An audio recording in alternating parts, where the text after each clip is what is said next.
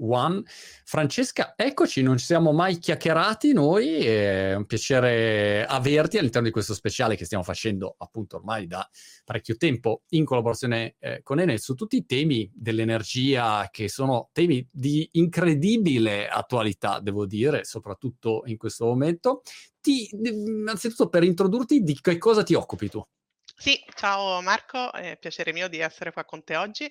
Allora, io mi occupo in Enel di strategia di gruppo, che vuol dire cercare di indirizzare l'azienda dove crediamo meglio e valutare un po' gli obiettivi di tutto il gruppo, di scenari e di chiaramente scenari economici ed energetici insieme.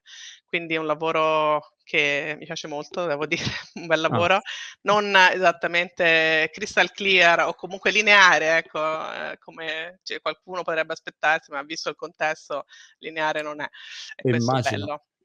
Hai detto Francesca scenari, eh, ti occupi di scenari. La, lo scenario, diciamo, attuale non sembra dei più strepitosi, mettiamola così. Eh, dimmi però dal tuo osservatorio quali scenari vedi che si possono srotolare davanti a noi nel prossimo periodo, sia breve periodo che, che medio-lungo periodo.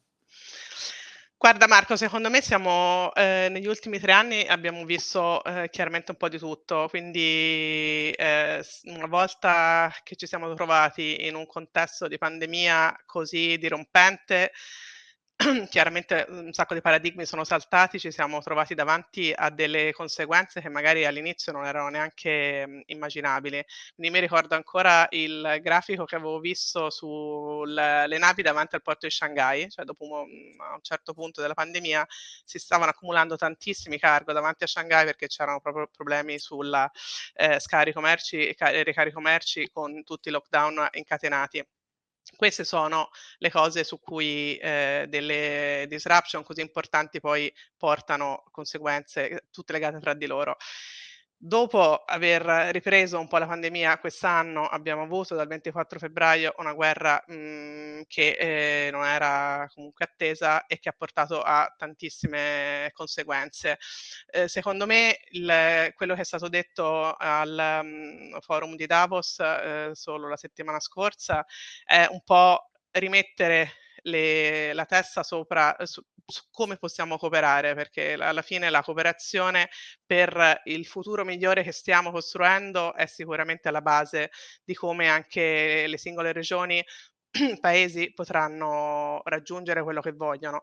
E ad oggi gli obiettivi principali che abbiamo sul tavolo sono sicuramente l'obiettivo che ci accomuna tutti è l'obiettivo climatico per eh, di, eh, limitare in qualche modo le emissioni L'energia è una parte fondamentale di questi, di questi obiettivi climatici perché eh, di energia il mondo è chiaramente affamato e abbiamo però gli strumenti per poterla gestire in modo diverso da come è stato fatto fino ad oggi. Quindi da questo punto di vista anche eh, i findings che l'Agenzia Internazionale per l'Energia ha tirato fuori, ovvero che con tecnologie esistenti nei prossimi anni noi possiamo già andare verso quel cammino che ci siamo immaginati, ovvero di limitare il riscaldamento globale ai famosi 1.5 gradi superiori ai livelli mm. preindustriali, che sembra un numero, ormai questo 1.5 gradi è diventato oggetto di conversazione, è comunque un cambiamento importante, nel senso che la, questo rialzo che stiamo cercando di limitare è comunque un rialzo, quindi porterà comunque dei cambiamenti. Stiamo cercando di limitare quei cambiamenti perché anche nello scenario più ottimistico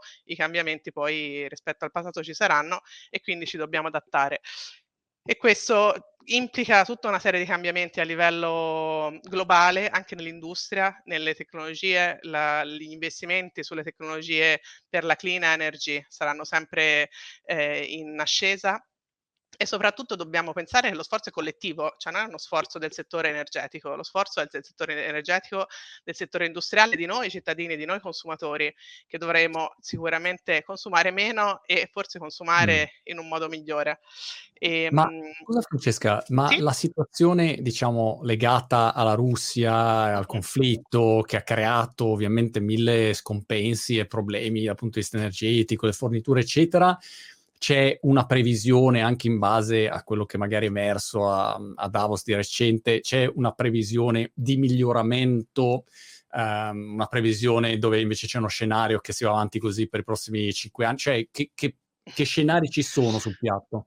Guarda, eh, la cosa secondo me simbolica che è stata detta è che se uno torna indietro nel tempo, il 24 febbraio dell'anno scorso, la Russia era il più grande esportatore di energia al mondo, esportava petrolio, gas, carbone tutto quello che è successo sta cambiando questo equilibrio e eh, semplicemente il mondo si sta adattando, quindi si stanno trovando strategie alternative e la, la, verità è che in ambito energetico, indipendentemente da quanto questo conflitto durerà e da quali potranno essere le, le conseguenze, eh, in ambito energetico c'è stata un'accelerazione molto forte su tutta la parte di mh, energia verde. Quindi, se vogliamo, eh, è più mh, consolidato il fatto che il tempo è scarso, dobbiamo agire abbastanza in fretta e quindi ogni paese, ogni regione si sta attrezzando per far sì che i, mh, i blocchi o comunque gli ostacoli che potevano rallentare questo processo di transizione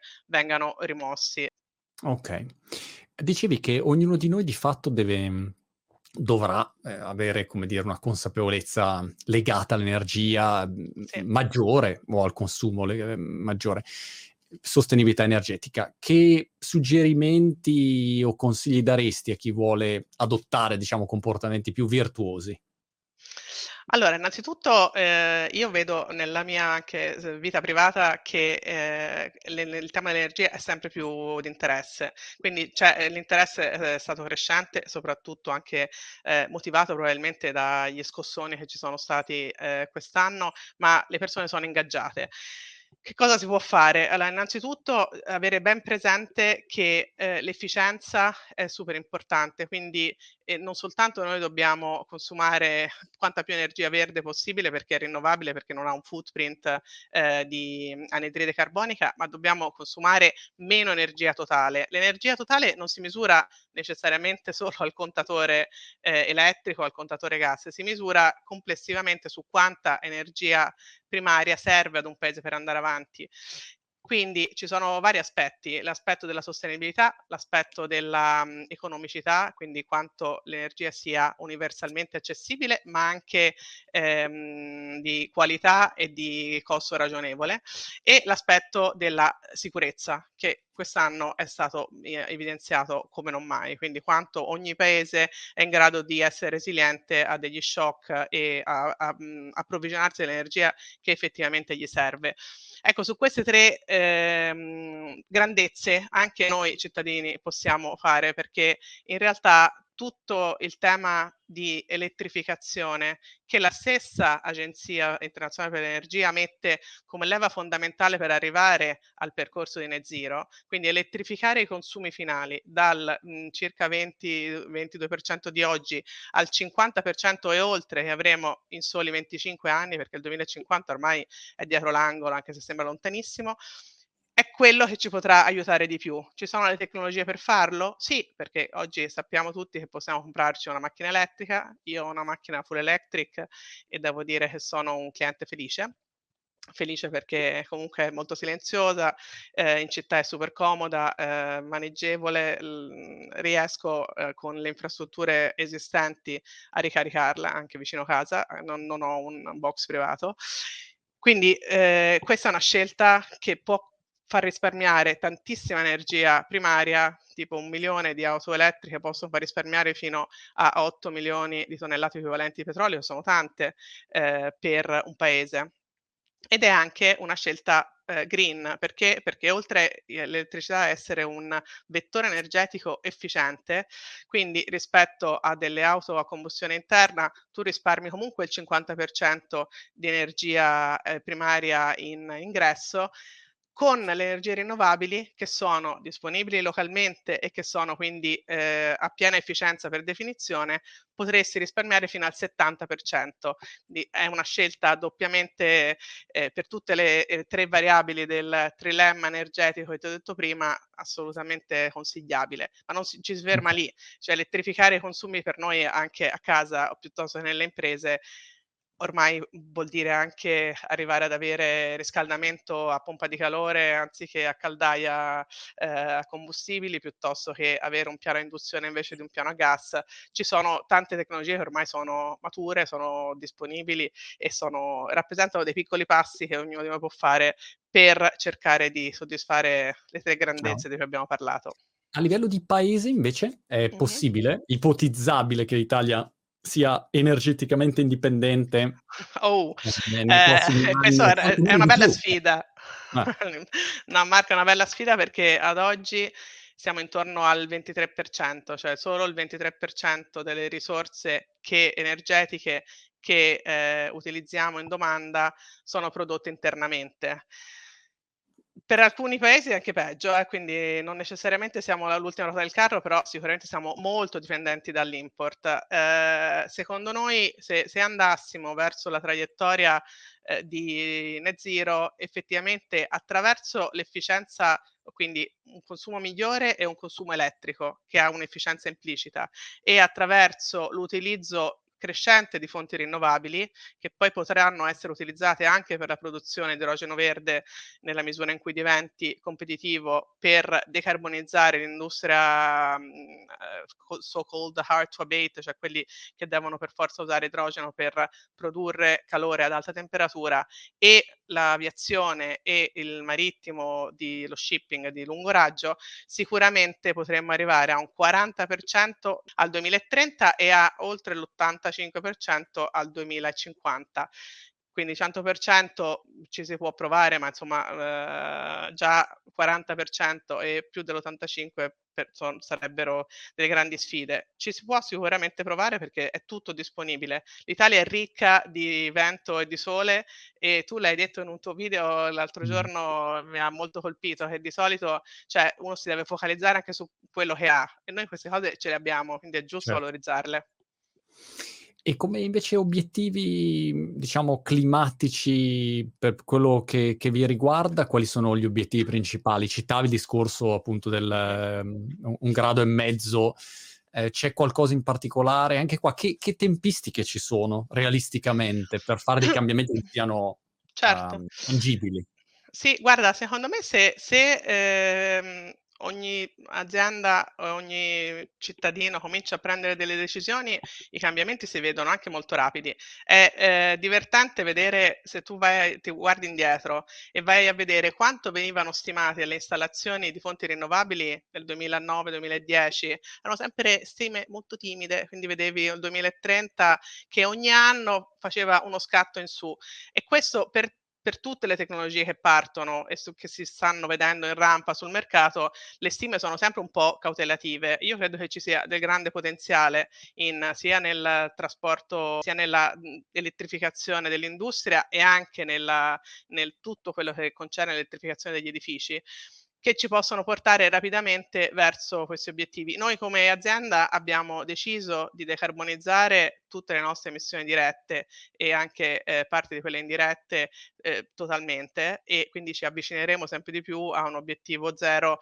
eh, verso il 2040, però stiamo cercando di accelerare quanto più possibile e soprattutto nell'ottica di ehm, lo chiamiamo stakeholder capitalism, credo che tu ne avessi parlato con qualcuno di noi, forse con Alberto qualche tempo fa, eh, tutti i nostri stakeholder sono ingaggiati nello stesso cammino, per cui cerchiamo di aiutarli con i prodotti giusti, i servizi giusti, eh, la fornitura di prodotti per noi fatta in un determinato modo tutto l'ecosistema deve essere un po' partecipe del, dell'obiettivo di lungo termine, che come dicevo prima è globale, cioè una sfida che il mondo si è preso e che, che, è necessaria per la sopravvivenza di tutti. E quindi cerchiamo di agevolarla quanto più possibile, questo è il nostro compito. Oh, una curiosità che avevo, Francesca, per mm, concludere questa chiacchierata. Quando parli con le aziende che fanno parte del vostro ecosistema, che sono tantissime e nei settori più diversi. Chiaramente voi avete, come dire, un vostro mm, input, una vostra direzione e, ed è molto chiara. Insomma, chi ha seguito ormai questi due anni di speciale sa esattamente di cosa stiamo parlando.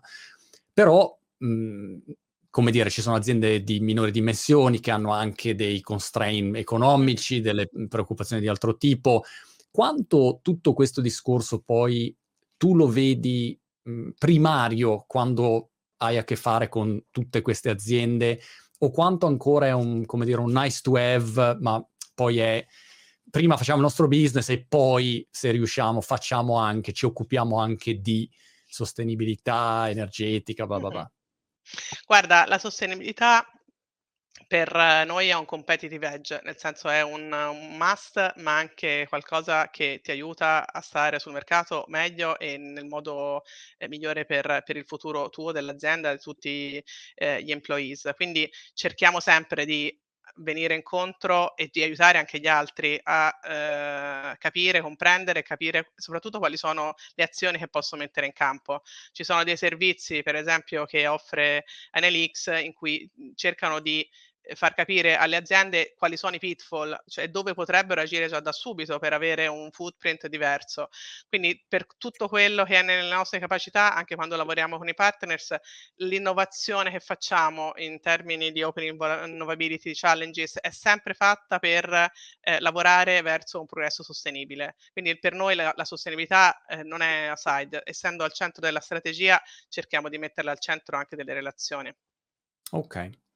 Molto bene.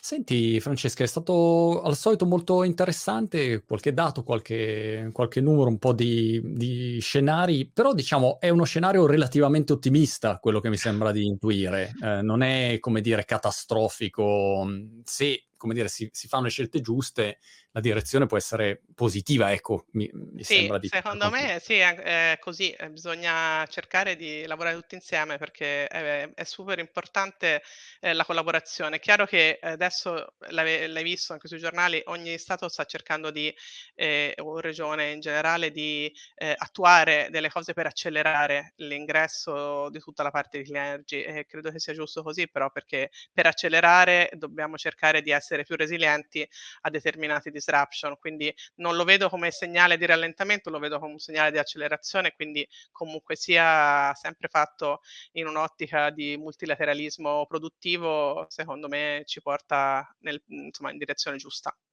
Molto bene. Francesca, è stato un piacere chiacchierare, ci aggiorniamo alla prossima. Grazie Marco.